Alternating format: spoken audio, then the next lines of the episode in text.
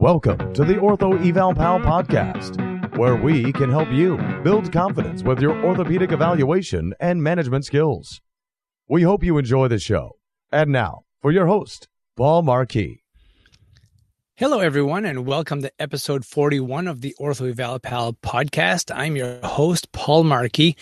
And thank you so much for being with me today. We just hit the 40 episode mark uh, last week, and it's just incredible that uh, we've, we've gotten that far. I really didn't think that, uh, you know, I, I, was really was questioning if I'd be able to get this many episodes. And now I'm so excited about doing it. I just have all kinds of content going constantly. I've got all kinds of notes, great things uh, coming up in the future for Ortho Eval Pal. So make sure you stick with us. And uh, I'm definitely going to be uh, giving you a lot of content I'm sure you're going to enjoy.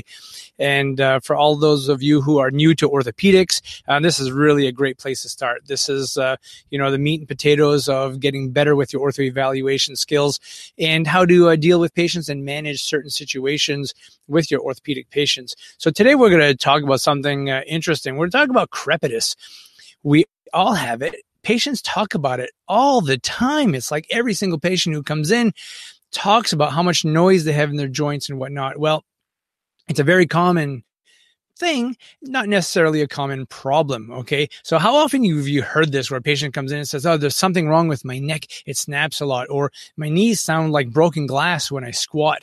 Uh, those are, are common uh, sayings that patients have when they come in and they talk about their crepitus. Um, you know, and for some reason, patients have this way of associating crepitus with something okay, something good or something bad.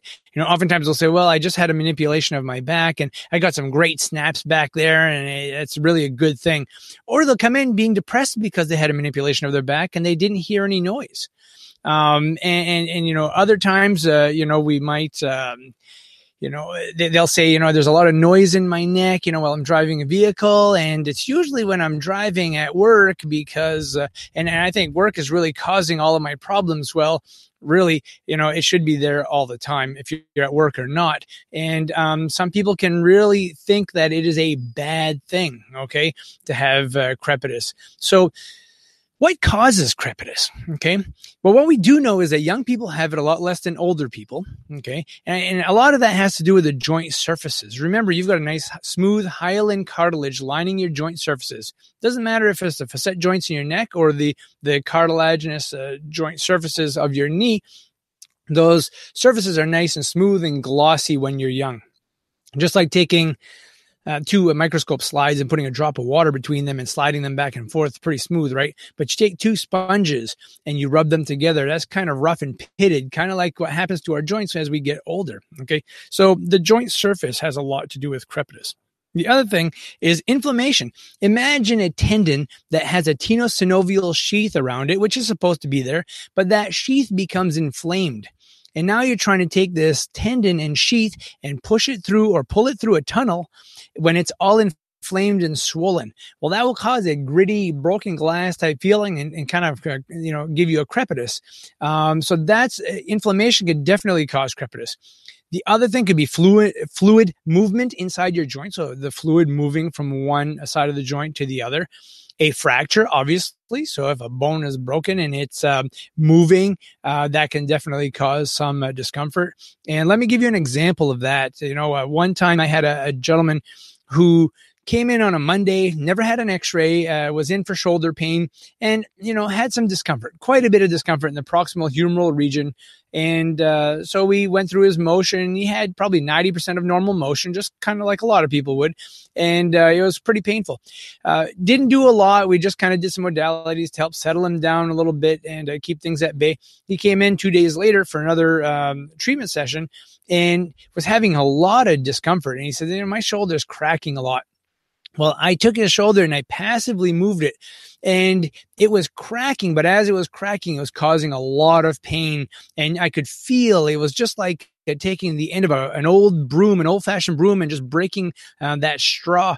Uh, you could feel it kind of gritty and cracking while I was doing that. And he was having a lot of pain while doing it. So we held off on that. We immediately called the physician.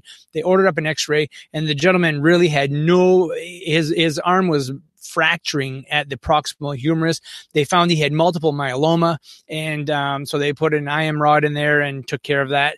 Um, so that's going to lead into you know how we manage crepitus in just a little bit. The other thing is poor arthrokinematics, especially you know in areas like the shoulder or the patellofemoral joint when you are weak, you can have some abnormal movement. Okay. Like in the shoulder, you need that shoulder needs to be able to roll, glide, and spin. If it's not doing that all at the right time, you can get some increased crepitus. So what I have found through experience is that as people get stronger, if the crepitus is not painful, it seems to get less as they become stronger. Okay, like like scapulothoracic crepitus, patellofemoral crepitus, uh, shoulder crepitus, uh, all those things are are very very um, common. As they get stronger, they seem to have less crepitus. So you know, it's not an uncommon thing. Most everybody has it. Um, and so, uh, what we're going to do is we're going to take a little break here, and uh, I want you to stay with me because we're going to talk about, you know, how to manage crepitus, how to manage it with your patients, especially. And uh, we're going to take a, a, short break and uh, have a word from our sponsor. We'll be right back, and we'll talk uh, a little bit more about crepitus. Did you know that over 90% of foot and ankle problems are caused by a tight calf muscle? Introducing the Easy Slant, a durable, adjustable, and portable calf stretching device. The Easy Slant was designed to increase stretching compliance and get you back on your feet and feeling better faster. So if you work with patients seeking to ease or avoid foot pain or clients who want to improve their athletic performance, look no further. Visit easyslant.com to learn more or order yours today. Enter coupon code OEP for a 10% discount on your first Easy Slant. All right, welcome back. And uh, so I was, uh, as I was saying before, many people have crepitus, but more often than, not, um, you don't need to worry about it. People just panic about this stuff all the time. I have crepitus. Uh, my boss has crepitus. We all have crepitus. Um, and as you get older, it seems to get worse. And that's a result of, you know, gravity, age, uh, and, uh, you know, your joints breaking down and or having some inflammation. Um, but really, what most people, you know, need to to recognize is that, you know, they'll say, "Well, I hurt my shoulder and, and now it's noisy," or now that my neck hurts, it seems to be noisier and it makes more noise. Really, this is what's happening. People have always had crepitus, but once they have an injury, they really start focusing on that area a lot. Okay. And this is where, as a therapist, I really try to avoid just focusing on that area. And I look to teach them more about functional goals and achieving, you know, functional activity more so than just focusing on the area. Because once they start focusing on that area, they, they, they're thinking about the pain more. They're thinking about crepitus more. They think there's a huge association between the two of them. But really, this is what I tell them if there is a pain, a direct pain associated with the pop or the snap or the noise that they hear in their joint, um, that is something to be more concerned with. Okay. Or if there was a snap when they changed direction when they were running and they tore their Achilles, that and they had pain with it, that's something you need to worry about. Then, you know, what you do is you kind of assess it. So let's just say, for example, that uh, somebody's having lateral ankle pain and a lot of crepitus. They they say there's some noise, and then you ask them to describe, it and they say, well, it's like a popping feeling, and then you assess them to find that they have a peroneal subluxation, and you can see the peroneal pop up over the lateral malleoli. You hear it snapping, and they have pain associated with it. Well, there you've got a diagnosis, you've got an issue that needs to be addressed. But really, more often than not, that crepitus will get better as they get stronger and or they have less inflammation. So, you know, tell that to your patients, reassure them that, you know, that, that most of the time they are fine unless there is a definitive snap or pop. You know, this is a classic example. I had a young lady come in the other day and um, her focus has been so much on her left shoulder pain. She's like, it's popping and it pops really, really loud. And every time I lift my arm over my head. So I passively lifted her arm over her head, passively, and and she had a very definitive pop. I mean, it was loud. Then I went to her right shoulder and I passively lifted it, and it popped equally loud. She didn't have pain with either of them, but she was so, and then she kind of realized, well, whoa, wait a second. You know, I really don't have a problem. I just have a snappy joint. And some people are very snappy like that. So, um, you know, make sure that uh, you, you talk to your patients, uh, let them know that, you know, not to get too involved with it, not to be afraid of crepitus, that it's there. Um, but, you know, it's, it's pretty common. So, um, and you as, as a young therapist or practitioner who sees orthopedic uh, injuries, you know, need to be very attentive to that because uh, it's not a huge diagnostic tool, but certainly something to be aware of. So I hope you enjoyed our episode today on crepitus, uh, kind of an uncommon topic. Uh, we all uh, see it during the day, but we, you know, it comes up in courses and, and, you know, most people giving CME courses will say exactly what I said today, you know, that it's not a big deal. Um, so please, if you have any comments about crepitus, let me know at uh, orthoevalpal.com.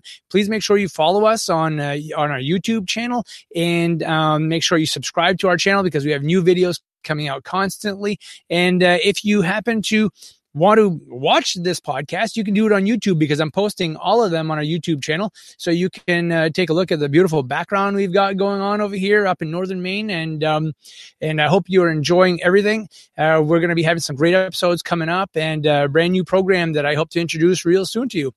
Take care.